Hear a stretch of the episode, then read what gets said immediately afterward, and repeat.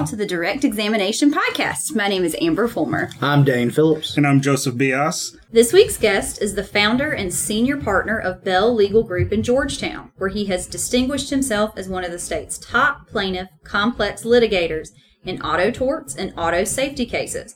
Perhaps just as notably, he is the president of the Charleston School of Law, a role he has had since October of 2015. So please help us welcome to the Direct Examination Podcast, Mr. Ed Bell. Mr. Bell, thank you for joining us. Thank, you very much. Glad to be here. I want to kind of back up and talk about your history with the Charleston School of Law. So, all three of the uh, co-hosts of this podcast, we went to, we graduated from the other school. Um, and when you took over, there was a lot of turbulence going on at the school at the time. And at some point, you had to make a decision that you raised your head and you wanted to get involved with it. Can you talk to us a little bit about what you know what happened when you took over Charleston? Why did you want to do that? You know, I went to that same school you went to. Yes, sir. and I love University of South Carolina. Uh, that's where I got my training, and and I value that training a lot. But I missed something from the University of South Carolina that I have found here, and maybe we'll discuss it later. But um, I was always interested in Charleston School of Law because they had this unique projection of this public service component along with a little bit more of a, a practice ready component when mm-hmm. students would get out of school. So I have, uh, over the years, uh, adopted 20 uh, something kids that we have helped to get through college and most of them, I know one went to culinary school after college, but most of those kids have gone on to law school. And so we've done this locally and some nationwide and some in other countries. And one of our the, one of our last adopted kids, uh, I talked into coming to law school here, and it was in her last part of her senior year when the turbulence began. Right. And uh, so that worried me a little bit, and I didn't know what I could do. And quite frankly, uh, I got a call one day and asked would I be interested in belonging to a group that would that would maybe help save the school. I certainly said yes. And a little bit later, I heard back and I said, "Well, how many do you have?" And they said, "Well, you're the only one." and uh, I don't know, I don't know what captured me. Quite frankly, I was lots and lots of meetings with the former owners and, and the promise that this school had versus what they were going through was exciting to me. But it also was exciting that maybe um, I could be a part of this new idea of how to train new law students, how to train these kids, as I call them, to get out of law school and be willing to help publicly in their community. Right. But also be willing to, to have a, a better concept of what public service does to your clients and how that helps them. So that's kind of what got me interested. Well, and I, I hope uh, I'm able to be heard. I hope the connection's okay. But I have a an interesting perspective because I I actually transferred from Charleston. That's true. I, yeah, I forgot about that. And I have nothing but great things to say about the school, uh, other than it's a little bit cheaper uh, to go to an in-state public school, and that my wife and the firm that I was working at uh, was in Columbia. But as far as the level of education, the professors, uh, the atmosphere, uh, I have nothing but great things to say about Charleston. My experience there was amazing and something that, you know, I'm glad that I had the opportunity to see both schools, and I've told many people that there is no difference in the law students between the schools, at least when I was there, uh, that, you know, I would have put the best and brightest at Charleston against the best and brightest at uh, USC any day. And, uh, you know, many people could disagree, but my experience there was extremely positive. Well, thank you very much. I think that um, most people, it's amazing. I'm I'm eating dinner tonight with a lawyer out of Ohio, who hired a student from this school. They fell in love and they're getting married. but he, he's down here today to interview. He has two open positions. They've been so impressed with the the different training and, and characteristics that our students have. And they have a, a national law firm, and they are now uh, looking to us to help supply a lot of their their. Uh, they're looking to us to help supply a lot of their attorneys. So thank you for that nice comment. We, when we were setting up this interview, one of the things that interest us um, about the law school, one of the things I think distinguishes this school from um, the one upstate a little bit uh, is the pro bono populi uh, thing that you guys have here. Can you talk to us a little bit about what the law school does for the community, what the expectations are for the students uh, when it comes to um, doing work, you know, pro bono work and work in the community? You know, I was not aware of the extent that this school has enmeshed itself in the community. Uh, we have students at the Medical University of South Carolina. We have students at Boeing that work in their general counsel's office that are learning uh, all kinds of things about patent law and about uh, intellectual property.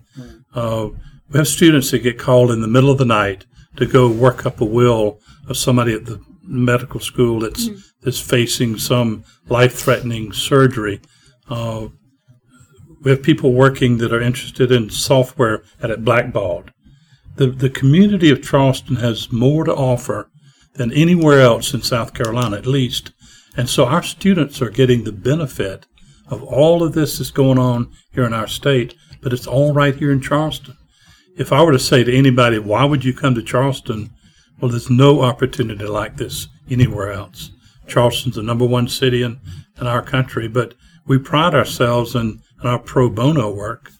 Uh, I have a little note here that says in the 2019 class, uh, they've completed 10,582 hours of pro bono work in the community. Wow, oh, that's amazing. And over a period of our school, we've given almost 500,000 pro bono hours.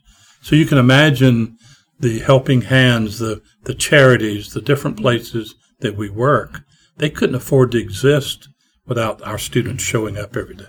And that also goes to what you were saying earlier, as far as the having practical, um, you know, impact on not only the community but also the students, where they're not coming out of school and being completely ignorant of what right. you know what to do in their chosen uh, field.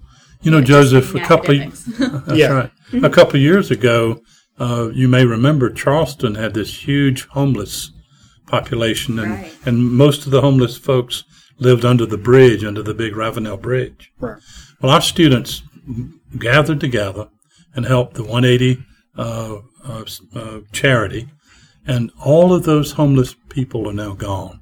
When I say gone, they've gone to live at a home, and our mm-hmm. students helped do that. I talked to lawyers who have now who helped on that project.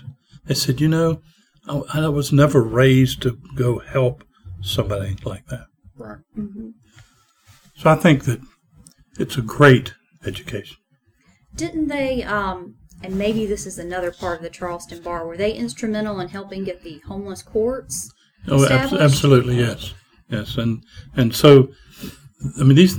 I don't know what it is about Charleston, and I think that the the law school with Charleston, but the the idea of helping people is just second nature. Mm-hmm. And so when when lawyer when lawyers leave this law school after graduating, they leave with something that I never would have gotten at South Carolina. And I, I'm not saying that with anything wrong with South Carolina. We, but this is most of the schools, most of the law schools. No one that I've seen yet, nowhere that I've seen yet, has this kind of uh, vast pro bono work that we don't have to force our students to do it. They love it. Well, with this severe, I mean, nobody would argue that there's a significant access to justice problem in South Carolina, especially considering the socioeconomic levels of the rural counties. And when you look at our neighboring states of North Carolina and Florida and the amount of law schools and law students, uh, to have only two law schools in our state of a population of about say five million people or four and a half Um, I, I've never understood the fight against, uh, you know, having an additional school in state, considering the access to justice problems that we that we currently are facing. You know, it's a very good question because uh, we we have so many people here, but the the fact of the matter is, the bar is a little bit jealous about bringing in too many lawyers. They Right. once Right. and I hate to say it, but they like our school because we have so many out of state students coming in, and a lot of them stay, but a lot of them go home. And so I think that they, this is funny, but you know, everybody always asks, oh, how many are you graduating? Or how much competition will we have? Right. Well, You know? I, I- I have to pick on you a little bit, uh, Mr. Bell, because I saw your bio. You're a Wofford grad. I am. And, you know, I have my uh, folder here. You went to I'm- I'm- Wofford? I went to Wofford as well. So, you know, I'm just saying, we could have had the Wofford Law School. Just something in the future if you want to think about. Uh, if, we, if you're. I think we need to rename it now. There we go. All right. So go. th- this is the impact So of this I- podcast. So We'll- you and I will go to Wofford, right. cut a deal, Okay. We'll cut a call deal. Call it the Wofford School of Law, located in Charleston. I, you know what? We can just go ahead and shut down this podcast. That's all I needed from uh, today. We figured. You know, Joseph, they should start paying you. You're an excellent ambassador for Wofford. You know what? I hey, I'm, I'm You just know giving something back. special about that school? It is. and it's something that I want to continue to bring to this school. And uh, Wofford does have this unique. I was the last class that had all boys, oh, all okay. male. Oh, I'm and so sorry. when we heard this was the end of the Vietnam War, the school uh, population started dropping, and then they said, "Well, we better bring in some girls." Some women, yeah, open up from Converse And, uh, across the that's street. right. That's right. Well, I know one of your goals with Charleston, or with uh, excuse me, the Wofford Law School located in Charleston, is you wanted to turn the school to a nonprofit institution. How's that coming, and can you tell us why that was important? Well, I think it's extremely important. Um, think about this. Think if you are sitting in a boardroom, you're looking at finances, and you've got a little money in the bank. You've got to decide do you distribute that to the owners or do you put it back in the students? And it is only human nature. But if you have a nonprofit, that question never comes up. Right. And so uh, that's why uh, we haven't had any uh, profit distribution since I've j- joined this school. I still make, I really got a raise. I went for a dollar twenty a a year because they couldn't figure out how to divide 12 into a dollar. I was going to ask you about that. Right. yeah, there, there's no better example for a school who wants to promote pro bono work than if your president Yeah. works for a dollar, Your dean a dollar twenty. dollar. Yeah, that's right. I like it. Um, what are some plans that you have for the Charleston School of Law, or pardon me, Wofford Satellite That's School of Law, as far as The as Wofford School of Law Yeah. located in in Charleston. Charleston, right? Let's get the as name far right. as it, That's a expansion. Wait, wait, wait. I'm getting a call from Furman right now. competition. but what are some plans that y'all might have for expansion down here or for the facilities? This is a great question. This morning I had a meeting with two interns I hired for this summer, and their sole job is to develop a program for outreach to foreign students around the world for our masters in maritime law. Now we've we've restructured the maritime program a little bit to modernize it to where maritime students are getting a master's in law. They will learn international business, international business transactions. And while they're learning the law of the sea, we still have a lot of business that goes in between the, the countries. So these students had to be in touch with the FBI, the State Department. I wanted to reach out to all of the countries of the world and find out who would be interested in partnering with us and having exchange programs, things like this. So this morning we discussed can we send a letter to Kim Jong Un over, over North Korea? And, I mean, so these these two students that are doing it, they're doing a great job, and they were saying they aren't sure we can do that. And I said, well, we can send the letter, but if it'd be hard for them to get visas to Yeah. come over. That's right. After the letter, don't know. That's to- right. And then I was thinking that maybe Iran might need to learn a little bit of the law of the sea, so they wouldn't be attacking all of our all the, the British vessels and things like that. So we're we've I learned today that there are programs in a lot of countries around the world.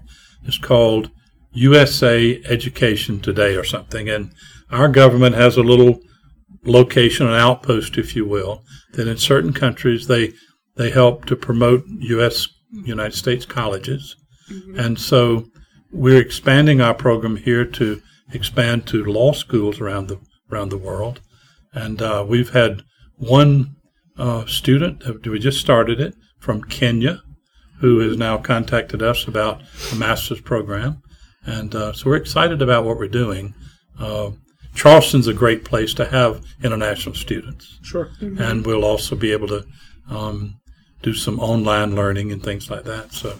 Will the master's program still be the three years of law school, or is it th- like three plus one? It's three plus one. Okay. So you can get your master's, uh, which is an additional degree over and above your L, your JD. You obviously have the uh, benefit of being located in one of the most beautiful cities in the world. I know that when Dane went here, when I was looking at uh, going here, um, you know, you guys were just kind of getting started and just figuring out, almost like trying to figure out where in the city you can get located. As far as your facilities and um, looking at a permanent campus, what are your plans for this school? For any of the students listening who are or students considering law school, what are your plans as far as the facilities for this school? A good bit of my time is spent on trying to get our permanent campus in order. Okay. Uh, we've had a lot of people uh, interested in helping us with that. We're right now in talks with maybe three different groups. We want to stay on the peninsula, we want to stay downtown. We want to make sure we stay immersed with the local community. Um, some of our students are, are go to church here. They they work downtown. They work at the local uh, soup kitchen. They they work in some of the local charities. But a lot of our externships are right here down downtown Right. and you get the flavor of Charleston. You you still can go get your shrimp and grits right right down the street, Who doesn't or you want to be right? right downtown, or you can go down and get a, uh, some Thai food or something. You know, so uh, College of Charleston, which is a great college, I can't say too many nice things about the College of Charleston. Maybe they should be named Wofford. yeah, there you go. We're taking over everything. It's going to be great. So, Wofford at the College of Charleston. I, I, I love the way you think, sir. There you go. So, you obviously have a, a a very successful career as a litigator as well, and you started up your own firm that kind of enabled you to be involved with Charleston. Uh, you know, I'm curious, what do you consider as the as the key to a successful practice?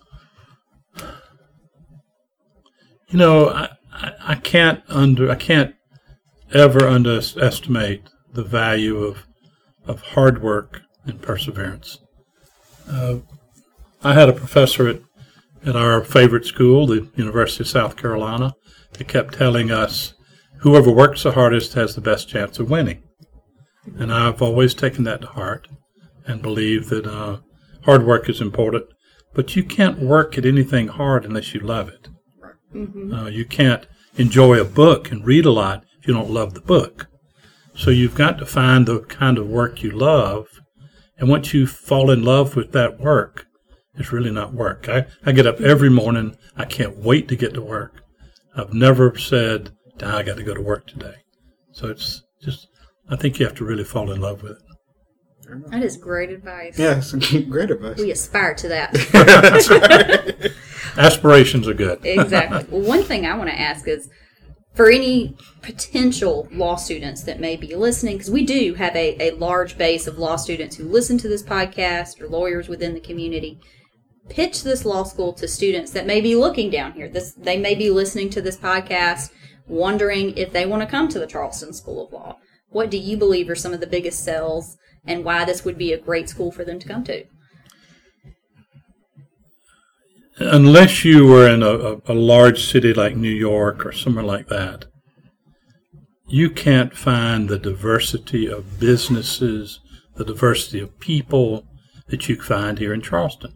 Charleston is a separate country in South Carolina. That is true. And if you are a student that's looking at law schools and the two in South Carolina, but with- due respect to our friends in Columbia, they're going to get a good education. Don't get me wrong. But they're not going to get the kind of exposure that you can get down here in Charleston. Mean, how many times can you learn intellectual property by watching them invent a, a nut and a screw that's getting ready to go on a brand new airplane? How many times can you watch the medical university develop a disease fighting drug that you're actually in the in the lab helping them figure things out and you're a law student that might be interested in healthcare. I mean, this is an unbelievable um, laboratory that you as a law student have available to you that you have nowhere else. One of the uh, things that we've been told, uh, yeah, you pe- apparently pretty good at being a plaintiff's attorney and pretty good at saving law schools, but apparently you're also pretty good at cooking. Um, so we have to ask because we like to ask silly questions on this show. If you are, if you're getting the call from the Food Network, or if students are trying to bother you and say, "Hey, we need one of these meals," what are you putting forward? What's your entry? What's your cooking, uh, you know, specialty? I would just like to say there's a pregnant woman on I was this about to say, podcast, and that is not a silly question. I'm very interested in all the food you want to talk about. Yeah, we can just make this a food podcast. We can cut all the law stuff. Yes, if we you can. want. I'm totally fine with that. You know, um, I don't know why I got interested in food, but every year the students have an annual auction to raise money for some of the things here at the school, some of the student programs. And one of the hottest items, which I can't claim credit for, is are, are cooking lessons with the president. And the last three years, they've had the highest bid of anything else at the auction. Oh So, wow! so these students, uh, they pick a day and they come over to my home in Georgetown. And they spend the day, and we have cooking lessons. And so it's lots of fun. We make them come over on an Uber so they can drive home safely. Yeah, Get there you back, go. get back. We Okay, have had a pregnant woman there, so she, she was unable to drink the wine.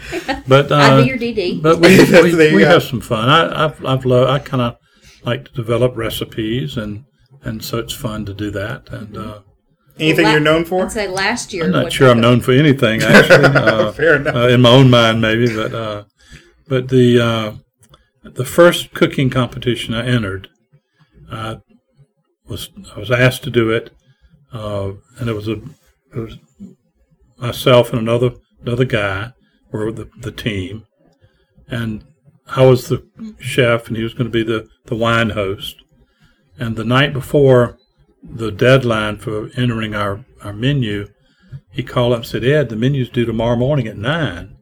So I stayed up to about three in the morning writing this menu.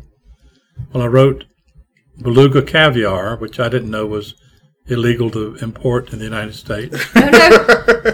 And I wrote a, a entree which was foie gras stuffed pheasant breast. And so I did write some tough things in there. Sure. So I had to figure out how to get the beluga in the United States. I can't tell you how I did that. I don't think I don't think statute of limitations Yeah, that's right. has Yeah. run- run yet. But um, Never divulge. but. I, I struggled on this on the pheasant breast, and I had had an experience with this at a Ritz Carlton, and had fallen in love with this dish. So I figured I could figure that out, and I could not get it done. I figured it worked and worked. My wife finally just said, "I'm not going to eat another piece of pheasant. I cannot, I cannot taste another one." I'm done. And so we were down in Disney World, and, and this was the week before the competition. I was just going crazy because I didn't know what to do. I contacted the chef at the Ritz Carlton and told him about my experience uh, at another uh, one of their hotels, and he invited me down to the kitchen. And I went through the process. He said, "Well, have you tried it this way?" And it was the magic bullet. Yeah. it, it turned it around, and we won the competition. But uh, had it not been for that Ritz Carlton chef, I'd have been lost. That's Oh. awesome. So what what he's saying is that next time that we do this, we'll have it at your house, and uh, we'll, Well, I was going to say we have the new cooking class coming up end of this month, end of August. okay. So y'all ought to come over and We'll- enjoy the um, we'll be back. enjoy the meal. I'm sure Amber, you're not going to turn that down, are you? I, unless the doctor puts me on a travel restriction, I will be there. I will ride in the back seat with my feet propped up, so there will be no swelling. Dane, what'd you say? I'll make sure to have the order of protection. for you. Dane, you want to tell our guests about uh, war stories? so, in our first season, we did uh, cross-examinations in the show where we kind of felt you with a couple of questions uh, since the name of the podcast is direct examination. But like all good things, we've evolved and progressed into war stories. Uh, if there's any, it doesn't have to be law-related, but it, obviously you have had a quite a distinguished legal career, uh, but it could be even something related to the law school as well as being president uh, with that law school. But what's one particular uh, story or case that st- you know stands out in your mind that uh, you think would be uh, relevant for either young law students or just our listeners in general, people who are interested in the legal profession? Well, I, I've got a bunch of stories that are fun. Um, I was teaching a class early today and was telling them the story about my representing the owner of a circus who was charged with kidnapping and violation of the Peonage Act, which is the Anti-Slavery Act. And it was tried up in Pittsburgh, and I had all all of my witnesses were members of this circus, and I had like the, the bearded lady and the um and the liz- lizard man, This is amazing. I love where this is going. Yeah, this is awesome. and you, you and you can imagine my fear of calling these people as witnesses because they were the oddballs of society and they had made a family at this circus and they were selling their oddness, if you will, Sure. to the public. And so it was that kind of story I was telling the, the class because they were asking me, how do you get ready for different kinds of cases? Right. And so we had the man who, you know, stick the needles through his arm, and and the and the the strong man, and the and the uh, things like that. And so you have to remember that people believe in authenticity. So as we entered into that courtroom in Pittsburgh in federal district court with Judge Diamond, uh, about twenty of my circus witnesses came in dressed to the circus hilt I would expect. and they stayed in costume the entire trial. In my head, that's what I wanted it to And, be. So, I'm so and happy. I know, and, and they testified, and they were authentic, and they talked about their unique uh, individuality, but they brought it to where the jury believed them. Sure. They understood it, and so it taught me that we shouldn't be afraid of people's oddness. We ought to embrace that. So we we won the case, and uh, uh, I still remember the bearded lady. She wanted to give me a kiss. That's a great story. It's one of the better ones we've had. Um, Mr. Bell, thank you so much for uh, joining us. Uh, I've been texting uh, some of my friends and letting them know that you were going to be on the podcast. I've had more than one of them refer to you as the hero of uh, Cecil, so we certainly appreciate. You mean, um, you mean Wofford Law School? Yeah. Right, Wofford. I'm sorry, Wofford Law School of this South, located in Charleston. Joe's going to Um, correct him now. Yeah, I'll, I'll correct everybody else, and you know when He'll be you hype man. look, and Amber, Amber and Dane, I think it's important to note as they look for new facilities, you know, having a Charleston studio for the podcast, I mean, you know, something Yeah. that we could consider. You know, just- This is your office. We This is it. This is, boom. There we go. Perfect. and you could teach during your off time. And you, It. Yeah. I see no downside to any of this. We get cooking lessons and, uh, Yeah. And we we know, could give you some personal riders just for some things. we to could do. we could start a specialty in law for broadcasting and publishing. I wow. I love it. Uh, you know what? This this Journalists from all over the world would come just to be on this podcast. Oh, well, we certainly Kevin. appreciate you uh, joining us, Dane. You want to close us out? Yeah, besides, you know, exclusively reporting in Charleston on Saturday and Sundays, but, uh, yeah, see you then. Yeah, We just wanna absolutely. We just want to thank you so much for coming on the show. You know, you really are uh, a savior to the law school that gave me the opportunity, the school that gave me the opportunity to be a lawyer. So it's a, a, a just a great honor in the sense that you know I never forget where you came from, and and somebody who transferred from there. Uh, like I said, it, that school still means a, a great deal to me, and uh, we're just glad to have you on the podcast to kind of share your experience in coming aboard and uh, the growth of that school and kind of, and more importantly, the future of that school and why students should look to attend that school. I think this state uh, is better with two law schools. I think the people of South Carolina are better served for it. So thank you so much. And Well, thank as you. far as that's concerned, like you're always invited back. Uh, would would love to uh, also interview you about uh, your the civil practice maybe at a later time. But thank you again for coming on, and remember to follow uh, Mr. Bell and his law firm on Twitter, Facebook, and any other the social medias that they have. Uh, I'm pretty sure Joseph can probably provide the specifics since I'm having to call in, but uh, obviously you can follow us on Twitter, Facebook, and Instagram at SE Law Pod. Uh, you can follow Joseph on Twitter at Joseph P. Bias, myself at SE Kim Lawyer, and then the notorious Res Judicata, uh, Amber. Make sure to send her your baby name ideas. and again, thank you so much. Give us five stars, like, share. Uh, again, spread the word. Thank you very much. I enjoyed it. Thank you.